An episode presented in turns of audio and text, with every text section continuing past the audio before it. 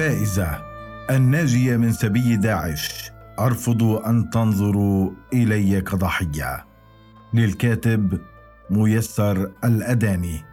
لم تكن فائزة كمال قد بلغت الثانية عشر من عمرها.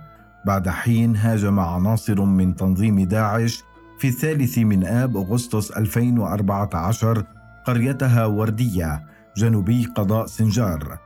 على بعد 120 كيلومترا غربي الموصل واختطفوها مع اثنتين من شقيقاتها وجدها لأبيها لتقضي خمسا من سنوات طفولتها سبية تنقل من مكان إلى آخر.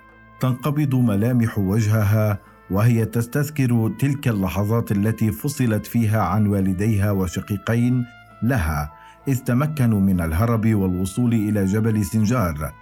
وبقوا محاصرين هناك لأسابيع قبل أن يتم إنقاذهم. تقول لرصيف 22 بنبرة حزن.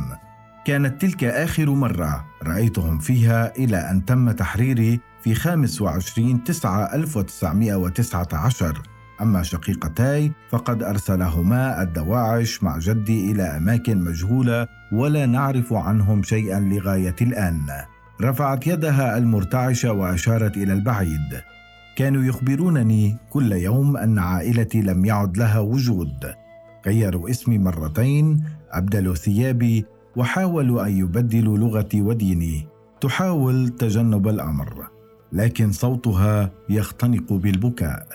والقوة التي تحاول إظهارها تلاشت مع تذكرها لواقعه اغتصابها من قبل أول داعشي اشتراها واسمه حجي مهدي التركماني. من قضاء تل عافر على بعد نحو 100 كيلومتر غربي الموصل تمسح دموعها بظاهر كفها وتصف ما قاسته. اغتصاب ضرب حرق بالماء الساخن حبس في سرداب مظلم قاموا بكل شيء لكي أمتثل لأوامرهم وخلق فائزة جديدة تناسب مقاساتهم وتعاليمهم. ولكسر إرادتي أخذوني ذات مرة إلى منزلنا الطيني في قريتنا وردية وسجنوني هناك بين صور عائلتي المعلقة على الجدران ورائحة ملابسهم وحاجياتهم لكنني لم أستسلم وكنت دائما أفكر بالهروب والنجاة. تفرض أصابع يدها اليمنى وتعدد. في المرة الأولى أطلقوا علي اسم جمانة وكنت وقتها ما زلت في العراق. وفي المرة الثانية حين نقلوني إلى سوريا وباعوني لداعشي آخر اسموني خلود. تأخذها لحظة شرود. قبل أن تضيف نقلوني من تل عفر إلى الموصل إلى باغوز وعدة بلدات سورية أخرى قدير الزور والرقة. لكن ماذا حدث في النهاية؟ أنا ما زلت فائزة وها أنا بين أهلي. تستعيد ربطة جأشها. وتأخذ نفسا عميقا ثم تؤكد بعزم أنها تتمسك بأمل العثور على شقيقتيها وجدها وعلى المفقودين الآخرين من أبناء جلدتها وتسخر جل وقتها لمد يد العون للناجيات مثلها لأنها تعرف جيدا ما قاسيناه وهن سبايا مختطفات.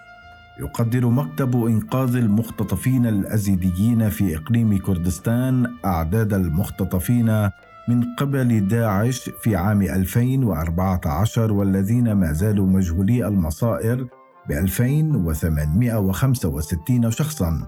جلهم نساء وأطفال إناث وذكور. وكان العدد الكلي للمختطفين 6417 شخصا.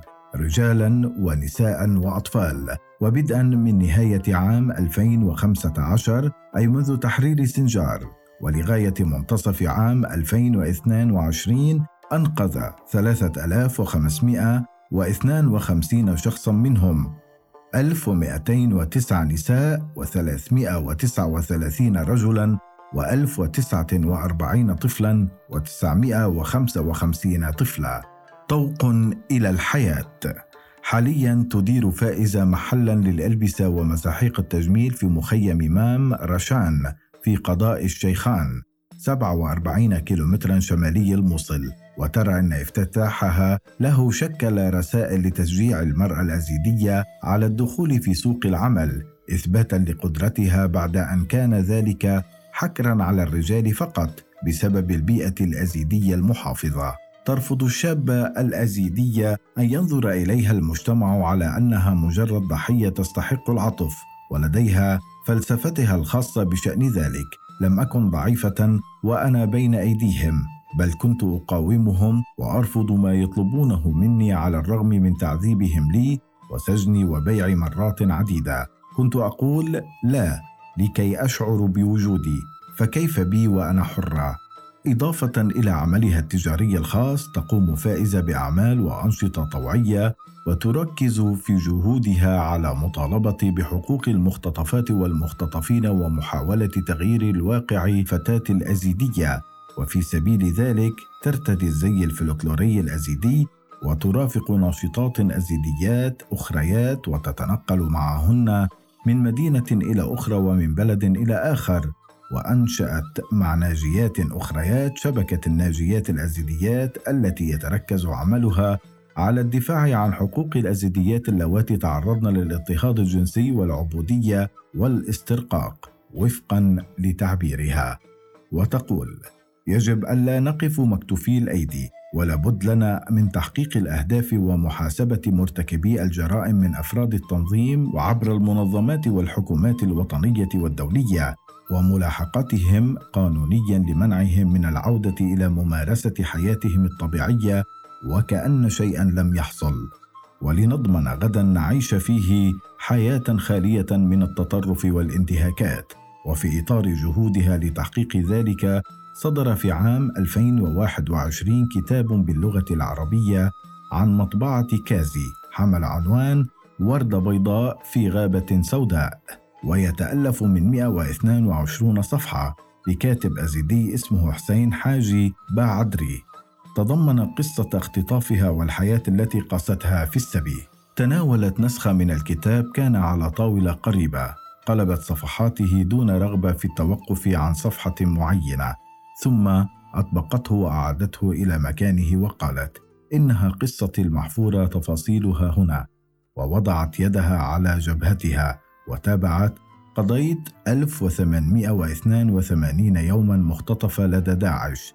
أيام وساعات ودقائق كلها رعب. يجب ألا يذهب كل ذلك سدى وألا نتوقف أبدا حتى نستعيد كل المختطفات الباقية لدى التنظيم. نهضت فائزة من كرسيها الذي كانت تجلس عليه.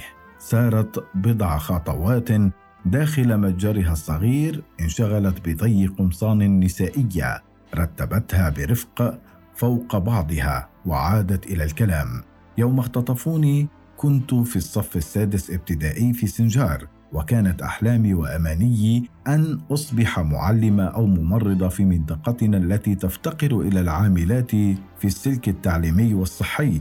فأكثر الفتيات الأزيديات لا يكملن تعليمهن الجامعي وينخرطن في سن مبكرة بالعمل في الزراعة ومتطلبات الحياة القرى. تقاطع ذراعيها فوق صدرها وتقول بشيء من الأنفة: الآن لدي الأهداف وطموحات أكبر بكثير من ذلك، إنها بحجم المأساة التي عشتها وأشعر بأن لدي الإرادة لتحقيقها. إرادة تشكلت خلال سنوات خطفي وكبرت بعد تحريري أعرف جيدا ما هو الظلم وكم من نساء وفتيات يتعرضن له يوميا. ولهذا نعمل للدفاع عنهن والسعي من أجل حقوقهن وإنصافهن ليصبحن اصواتا حرة لجميع النساء المظلومات. فائزه تقيم حاليا مع والديها وشقيقيها في ذات المكان الذي افتتحت فيه متجرها في مخيم مام رشان وتحلم كما غيرها من الفتيات من أقرانها بتأسيس عائلة والعمل على خدمتها بكل ما تستطيع. كسر حاجز الخوف. عادت الشابة بهدوء إلى مقعدها وقالت كأنها تحاول إفراغ رأسها مما علق فيه من ذكريات. في مطلع 2019 قتل الداعشي الأخير الذي اشتراني قبلها بثلاث سنوات ونقلني إلى سوريا. كان اسمه علي حسين ولقبه أبو عبد الرحمن من أهالي حي النور في مدينة الموصل. زمت شفتيها وقالت بسخرية كان اسمي وقتها